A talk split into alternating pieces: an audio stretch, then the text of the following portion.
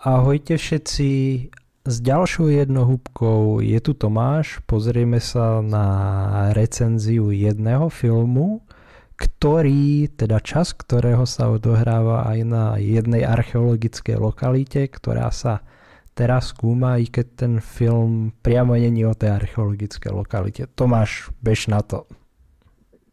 Idem na to. No, takže Film, o ktorom eh, by som chcel povedať zo pár uh, minút a teplých slov, je Napoleon teraz 2023. Uh, môžeme sa na ňo pozrieť čisto z historického hľadiska, môžeme sa na ňo pozrieť z milión hľadisk. Uh, skúsime sa pozrieť čiastočne aj na tú archeológiu, konec koncov prelom 18. 19. storočia a rozhodne medzi archeológiu patrí a archeológia bojská je potom veľmi špecifická vec. No, čo by som tak mohol pekne povedať pre začiatok? Film má trošku chronický problém z až bolestivý, kde na niektorých miestach môžete vidieť nádherný vzťah niekoho v rámci štábu v histórii. A je to práve v materiále, hej, to, čo by sme my mohli nájsť, čo sú práve zvyšky z tých oblečení, z uniform a tak ďalej. Krásne cez tie roky, ak tam prechádzajú, tak ve- veľmi dobre sedia. Hej. S týmito tu na vecami sa výborne vyhrali a nedá sa im veľa vyčítať. Aspoň z mojich znalostí a pohľ- z môjho pohľadu. To je fantastické, pretože veľakrát predsa kritizujeme filmy z toho, že sú divné, že vyzerajú ahistoricky. Tento nevyzerá ahistoricky, on sa tak bohužiaľ správa. Uh, netvrdím, že každý film musí byť do detailu presne správny. Každý sa zameriava na niečo, niečo môže byť osobná dráma, niečo štúdia konkrétnej uh, bitky a tak ďalej. Uh, tuto väčšinu času vyzerá byť, že je to štúdia osobného vzťahu uh, Napoleona s jeho prvou manželkou, Josephine, ktorý sa ale v polovici filmu proste aj rozpadne v podstate táto, eh, táto tuna, pretože majú spoilers, rozvod, nájde si novú manželku, má dieťa a už viac menej sa o tom nedozvieme nič, okrem toho, že nám dajú zlý dátum jej smrti. A to hovorím ja, ak to ma poznáte, viete, že eh, neznášam eh, sa hraní s dátumami. Ale keď film zrobí jej smrť dôležitým eventom a posunie ju o štvrť, štvrť až pol roka v zlý čas, Povedzme, že Napoleon sa nehral, eh, nehral z LB kvôli tomu, že si myslel, že mu eh, dáva bývalá manželka parohy s ruským cárom. No, čo by sme také mohli eh, povedať? Povedzme, že problém je z hľadiska, napríklad tej archeológie s výberom miest, hej. A to je občas tým štýlom, že autor uh, ako režisér snaží byť asi fantastickejší. To, že bitka pri pyramídach neznamená, že bojujú okolo nich, že tam robia zakopový systém pomaly v nich. Uh, je to, že je to, vý, že je to bitka pri, že je na nich dohľad. To je takým štýlom, že bitka pod Tatrami by mohla byť uh, hoci kde tu na dole v údoli. Neznamená, že sa niekto bude bojovať vo veľkej lomnici. Uh, Eh, najväčší v rámci tohto tuna asi zradcovia bude posledné ako Waterloo a bude predtým uh, Slavkou. Dovolím si povedať k obidvom uh, nejaké to slovo. Uh, Slavkou v rámci toho, že je to z veľkej časti výbor, výborne zriešená psychológia prípravy. A vyzerá vo filme, ako by to bola len príprava v zmysle, tu si pripravím svoj terén a e, oni mi vlezú na ten ľad a ja ich tam potom utopím ako mačence. Je to, je to nešťastné z toho hľadiska, že či historický, či historizujúci film nemusel by rozširovať uh, mýty a lži, ktoré pochádzajú síce z tohto obdobia, takže sú dobové, ale ktoré pochádzajú, pretože Napoleon písal, že, eh, že utopil veľa ľudí v rámci na tých, eh, na tých rybníkoch. A nie, že tam utopil celú rakúskú armádu. A duplom, nevie, eh, duplom to nebola pravda, pretože máme zápisy z toho, že konec koncov je to rybník. Druhé, druhý rok sa vypúšťal a zistili, že sú tam traja mŕtvi. To je trošku rozdiel. A Plus tí, ktorí z vás majú aspoň trošku prehľad o Slavkovskej bitke, tak vedia a také dva malé detaily. Jedna vec, e, tá kritické miesto nie je nejaký rybník, ale je to taký v celku návršie e, nad Pratcami. A malý detail, ktorý sa nám potom zobrazuje v celej, v celom zobrazení v rámci empíru, a je to, že ten deň bola hmla, ktorú potom roztiahlo slnko. Vyšlo to Slavkovské a je najčastejšie sa opakujúci vlastne e, motívom prakticky fyzický materiále, e, ktorý máme aj vo vyznamenaniach ako e, Lesel do Austerlitz. A on, ono je tam celý deň zamračené. Môže to znieť ako nitpicky, ale je to už taký menší problém, ktorý sa tam opakuje. Uh, môj osobne najväčší problém pri Waterloo nie je to, že autor si to nejak nenaštudoval. Sú tam krásne veci, ktoré uh, nájdete v národných galériách na obrazoch, hej, ako Kareu Waterloo, hej, Maitlandová uh, prvá uh, Food Guards postupuje, uh, Scots Guards, hej, uh, v rámci ich chargeu. Ale toto sú momentky, a on z nich poskladal celý film bez toho, aby videl nejaké, alebo e, sa snažil nájsť súvislosti. A preto máte scény, kedy vlastne v 1815 vám útočí pechota zo zákopov, ako by bola pri najlepšom krímska vojna. A rozmiestnenie veci je absolútne fantaskné, hej, keby sme e, to išli, pretože sa bavíme o mieste, ktoré bolo zničené, bohužiaľ. Waterloo z veľkej časti bolo prestávané v rámci toho, že sa tam postavil pamätník, čo riešil Wellington, že nebol veľmi nadšený. Samotný film je veľmi pekný na pozeranie, ale treba si k nemu výrazne vypnúť mozog. A za všetko ohľadom nejakého trojhodinového filmu sa dá povedať, že nedokážem vymenovať viac ako 6 asi mien alebo 7, ktoré sú spomenuté za celý film, že je niekto oslovený menom.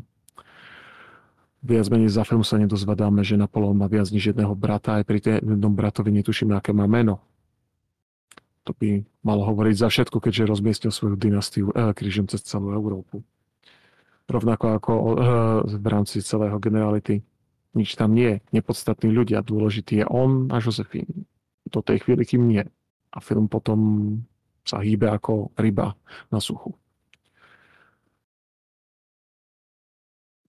Celkovo by som v rámci tohto tu skôr povedal, že môžete si odpustiť toto, toto dielo. Pokiaľ nemáte, nechcete eh, vidieť veľa pekných uniforiem alebo niektoré historické detaily, paradoxne, tie detaily, ktoré vám budú pripadať najviac nenormálne, ako a historické, sú často pravdivé, ako napríklad eh, čierny generál zatýkajúci niekoho z direktorov, keďže je to otec Alexandra Dimosa. Ale osobne vám môžem skôr odporúčiť, ak chcete vidieť krásne zrobenú, štrukturovanú e, prácu, tak e, Waterloo z 1970. od Bondarčuka. A keď chcete prejsť cez celý tento tu na napoleonský epos, v rámci týchto tu na hodina hodín. Obetujte tomu viacej času, stojí to za to. Miniséria z 2002. s názvom Napoleon. Má to 6 hodín, je to raz také dlhé, ale dozviete sa oveľa viacej. Nie je to až také pekné, ale hold, musíme si vybrať história alebo pekné obrázky. No to... a to je asi o to mňa všetko. Tome, Uh-huh. A však spravíme to dlhšie, poďme si troška poplakať, celkom si sa rozbehol.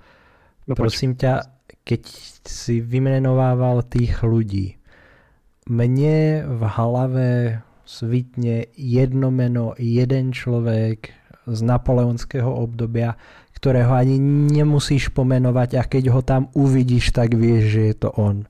Maršál Mira majiteľ extravagantných oblekov, milovník luxusu, dobrého jedla a pitia, majiteľ tisícovky parfémov.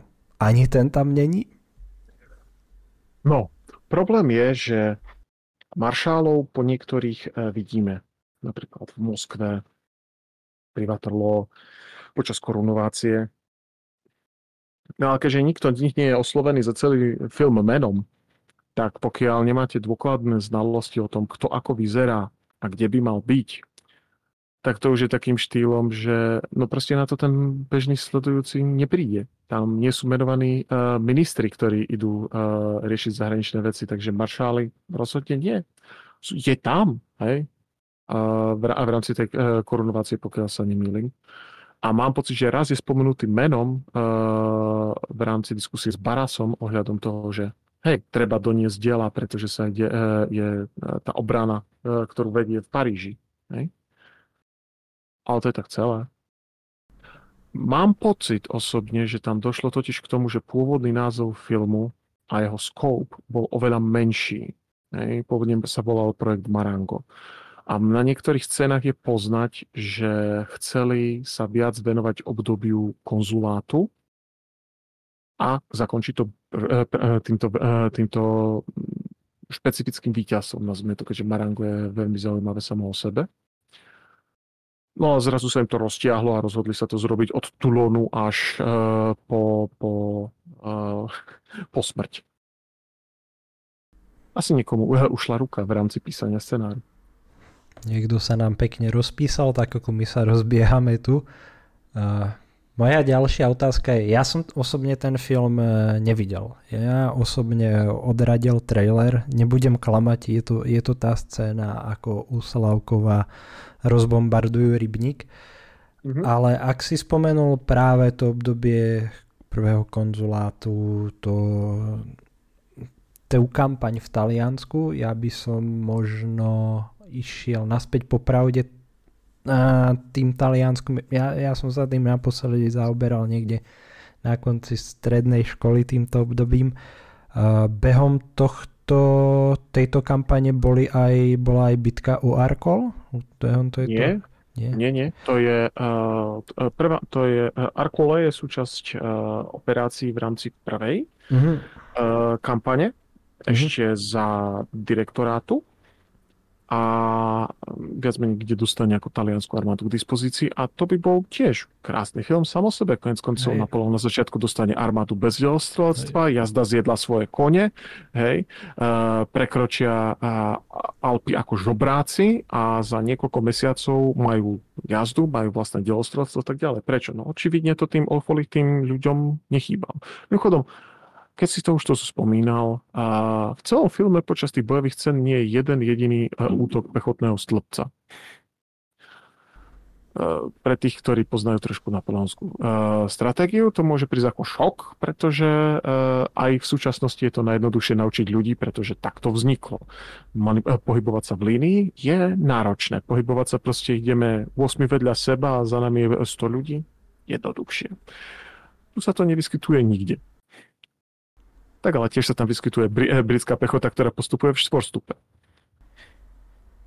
Ja som sa len chcel pozastaviť v tom Taliansku, že či tam toho je viacej v tom filme, alebo, alebo len záblesk, lebo mne osobne prišlo aj čo som čítal z niektorých recenzií, kde je teda dosť kritizované to postavenie Napoleona v jazdeckých útokoch, lebo Napoleon nebol jazdec, on bol delostrelec, Myslím, že ani on sám sa nehodnotil ako nejaký kvalitný jazdec.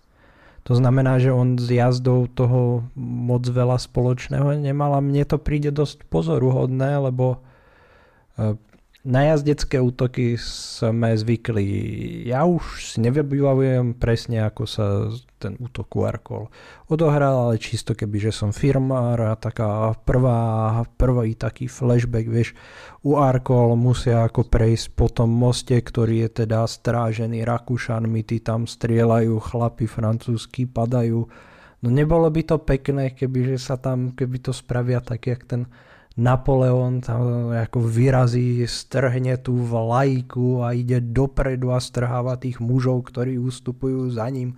Nebolo by to oveľa viac heroik, ale ako popravde ako plus 300 heroizm v ten daný moment, než ho posadiť podľa teba na konia a. random a Dve veci. Jedna vec, a on nikdy pokiaľ viem, v žiadnom jazdeckom útoku neslúžil. Konec koncov to, že niekto vie jazdiť na koni a presúva sa na ňom, čo bolo o ňom známe, že ako hovoril, že on robil na koni už všetko okrem milovania. Ale je to výrazný rozdiel oproti e, proste jazyckému útoku, lebo to je to, čo sa hovorí. Keď e, útočili ste e, na koni, hej, a mal na konci uši, áno, tak ste, máte talent. Oproti tomu ten postup v rámci Arkole by bol heroickejší. Dáva to zmysel, hej. A nechápem, prečo ho dávali na toho konia duplom, na čo ho dávali na, tom, na toho konia ako finálnu časť útoku v rámci, v rámci Waterloo, kedy chudák mal už tak silné hemoroidy, že nedokázal na koňovi sedieť. Hej, by asi omdlel v tú chvíľu. Musel, musel byť prepravovaný v kočiari už v tomto období pretože svete div sa v tomto počkaj, počkaj, počkaj, počkaj. väčšinu života na boisku, tak to má zdravotné problémy. Počkaj, to mi chceš povedať, že Napoleon vedie ako v tomto filme útok u Waterloo a, a čo najstatočnejší z ostatočných? Maršálnej? Ten tam ten ani ide, není? Ten ide pred ním a, a snaží sa nejakým štýlom presvedčiť práve tiež akože ten útok. Tam dôjde k z nejakého magického dôvodu riešia, aby sa dokázali dostať. Hej, tam je ten problém v rámci toho, ako on zorganizoval uh, tú bitku. Keďže jedna aj druhá strana je v polozákopoch, tak ten jazda do nich nemôže vbehnúť. Takže britská pechota postupuje vpred, čo má byť asi ten Maitlandov eh, postup prvej, uh, prvej gardy. A zrazu uh, to chcú využiť Francúzi, tak idú naraz akože nej celou tou jazdou a oni urobia krásne karé, Nedá sa tomu nič e, vytknúť, je nádherné, správnym štýlom sa, e, sa zatáčajú jednotlivé e, oddiely smerom dovnútra, predpisovo, jak na cvičisku. Mám pocit, že to robil dig- digitálne. K tomu sa nedá nič povedať. Aj to krúženie dookola, že posnažili sa dostať dovnútra, je fajn. Ale z nejakého magického dôvodu to nestačí a Napoleon sa musí zúčastniť e, útoku jazdy, ktorá zrazu udrie do otvorenej formácie pechoty. Pretože asi sa rozhodli, že keď vidia, že ide cisár, tak eh, ho chcú uvítať eh, s otvorenou náručou. A, no a to si sa ešte nepýtal, je tam tá scéna, ktorú asi po niektorí už videli ohľadom toho ostreľovača. Uh, ja neviem, či to treba nejak ja, ja, ja, som, ja som sám jutol, lebo jak si mi posielal, vieš moju reakciu, keď si mi posielal ten, ten obrázok. Ako... Aby ste to pochopili, v to, v toto je obdobie, kedy už konečne uh, sa začínajú vyrábať uh, vo väčších množstvách zbranie s vývrtom, takže majú stabilizované uh, strelu a dokážu niekoho trafiť presne na väčšiu vzdialenosť, pár sto metrov a muži, ktorí sú na toto tu vycvičení. Ale verte mi, že sa nesnažili mieriť pomocou uh, ďalekohľadu rozťahovacieho, ktoré si priviazali pomocou uh, ponožiek a, alebo čo to bolo o túto zbraň. That's, ako sa hovorí, that's not how it works. Počuj, keď, keď už to teda musíme takto nepekne nebojím sa použiť ten termín zmiesť zo stolu, čo sa týka nejakých tých vojenských historických reálí. Je nejaká možnosť, že ten film stále obstojí ako nejaký film o vzťahu Josefín a samotného Napoleona? Ako, ako sú tam vôbec vykreslení? Je, je do nej zamilovaný, alebo majú sa radi? Je to nejaká love story? Ten ich vzťah bol turbulentný, to myslím si, že dosť veľa ľudí vie. Josefín ho aj podvádzala, ale predsa len oni sa nejak k sebe stále priťahovali. Je to tam nejak takto vykreslené, alebo je to vykreslené ako nejakí dvaja sociopati? Uh, no to je dobrá otázka. Je to tam vykreslené, že je medzi nimi neuveriteľne silný vzťah a posúva sa to stále dookola ohľadom toho, že sú na sebe priam závislí, hej, ale uh, ja by som si dovolil povedať, že oni išli do toho bez nejakého historickej predstavy o tom, ako bol pohľad na neveru v tomto období. A snaží sa do toho stržiť ten pohľad súčasný, čo nie je zdravé ani vhodné a rozhodne to nepomáha celému filmu. Majú tam scénu, kedy on je naštvaný a to je to klasické, keď sa vráti a vyhodí ju z malbezónu a, a, a potom majú diskusiu o tom, že aj on ju podvádzal. Hej? Ale že to nebolo nič osobné, doslova išlo len o to, že splnili svoj účel. Ale z druhej strany nikdy nepríde tá, tá odpoveď, ktorá od Josephine bola uh, tá kritická. No hej, ale on to robí kvôli, kvôli politickým spojeniam. Mimo iného. Pre politické spojenia uh, pre ňo. To sa tam nerieši. Oni majú taký dosť uh, divný vzťah a sexuálnych scén aj priamo z, uh, z postele ich je tam niekoľko, sú výrazne explicitné. Nehovorím, že by to nutne vadilo, ale nemajú význam. Hej, pretože uh, ich vzťah je napríklad aj taký divný, lebo to vyznieva, že on si ju berie čiastočne kvôli tomu, že on je neschopný barbar, uh, ktorý je zároveň v podstate úplný peasant, ktorý, ktorý nie je nič hej, bez nej, bez tejto šľachtičnej. A technicky vzato ona bola z bohatej rodiny, ale nie som si nutne istý, že bola šľachtická rodina, bola to plantážnická rodina, jej prvý manžel bol šľachtic a Napoleon bol zo šľachtickej rodiny. Takže tam občas skrývajú tie základné termíny, hej, ohľadom toho, že kto si berie koho a aký je s tým problém.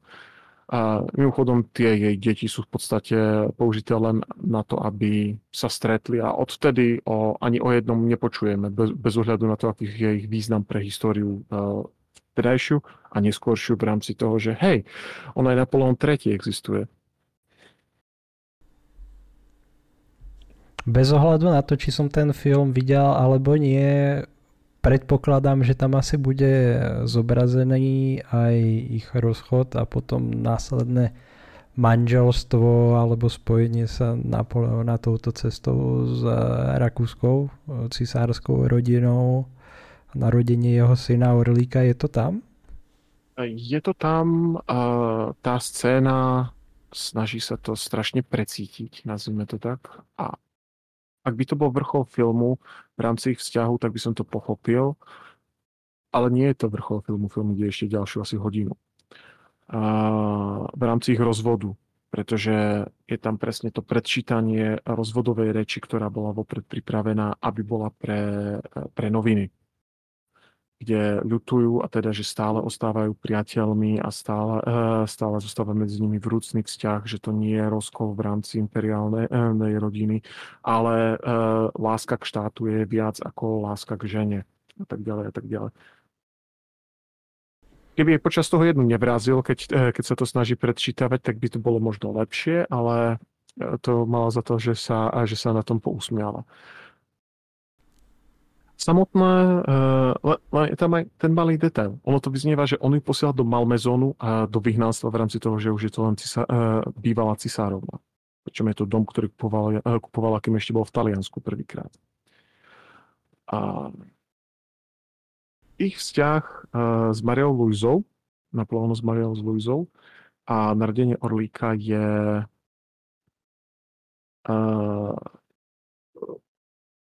či je historicky to stretnutie správne, alebo nie, to radšej nebudem popisovať, pretože je to v podstate ako keby išiel kupovať, eh, keby poslali za ním prostitútku z, eh, z Habsburskej eh, rodiny. Doslova.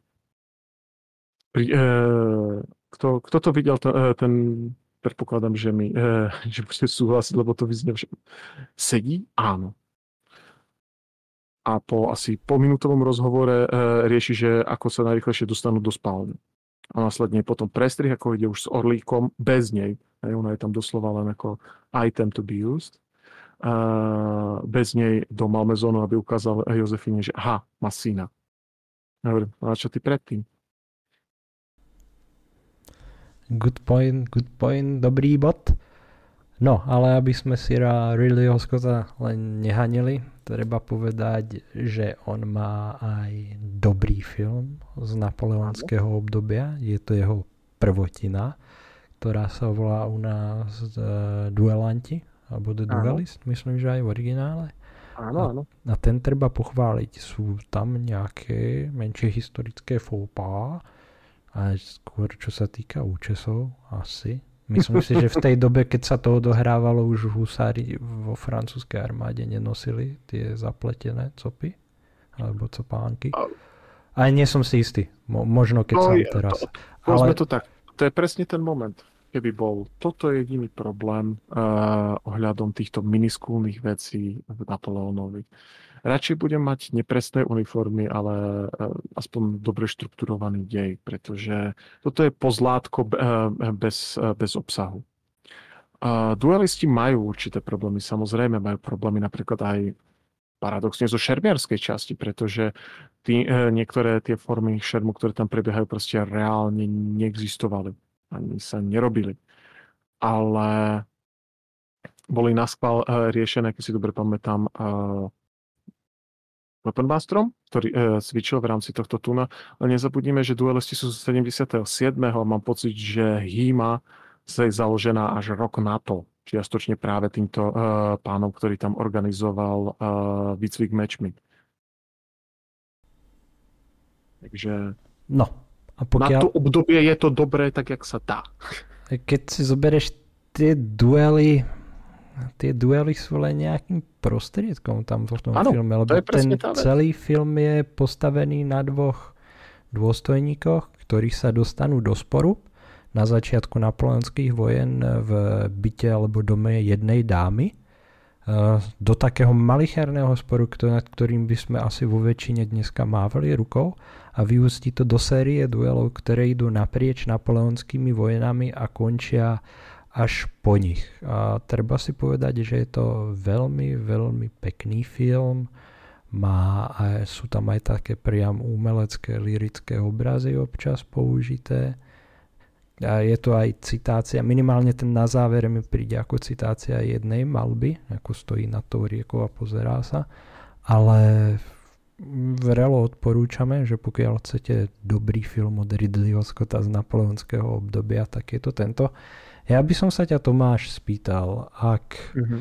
by si si mal vybrať medzi nejakou epizodou o Richardovi Sharprovi, Chosen Man, a, a, a týmto filmom, posledným počinom, čo by si si vybral? A, povedal by som, že rozhodne pôjdem do toho Sharpa, Uh, má to niekoľko bonusov. Viem, že je to, uh, že je to historizujúca, uh, historizujúca vec od začiatku a nehrá sa na to, že takto sa to stalo. Keď Sharp pri Talavere zoberie Orla, neberieme to doslova, že historicky máme nejakého Sharpa, ktorý zoberá pri Talavere Orla. Je to proste prostriedok toho, aby sme sa dostali do tohto obdobia. A to je úplne v poriadku. Ale keď zameriavam drámu, na konkrétnu osobu a ja ju netrafím proste. A idem úplne dookola možného všetkého. Ja by som to spomínal pre, eh, pred eh, tým, než sme začali. Môj najväčší problém s Napoleónom je, že technicky vzato na konci človek stále nevie, čo bol účel filmu. Okrem toho, že zaplatil a sedel tam 3 hodiny. Nie je to kritika Napoleóna ako diktátora, je to osobný vzťah veľmi vzácný eh, medzi eh, dvoma manželmi. Je to, je to kritika vojny, ktorá vtedy prebiehala, eh, znivočila Európu na, na 10 ročia. Je to pozitívny pohľad na to, čo dokázal v rámci Francúzska a tak ďalej. Nie, nie je to nič z toho. Je to všetko a nič. Sú to tri, sú to tri hodiny, ako sme si povedali. Niekto sa moc rozpísal v rámci scenáru. Ja by som eh, na záver už ani nie jednohubky, ani nie chlebičku, ale sa nám to pekne rozkynulo do chlebiska a povedal, že skutočne uh, skutočne sme sa bavili aj o jednom, minimálne jednom nálezisku, ktoré sa systematicky skúma a to je boisko u Waterloo, kde sa jedna časť toho boiska doteraz skúma, je to projekt Waterloo Undercovered a je pod vedením Tonyho Polárda, alebo myslím, že je tam jeden z vedúcich pracovníkov. Nechcem kecať, ale skrátka pôsobí tam. Tohto môžete poznať napríklad z Two Men in the Trench, takže motali sme sa teraz aj trošku okolo jednej archeologickej lokality a asi by som to týmto uzavrel, lebo nám to pekne nakynulo. Majte sa. Čaute.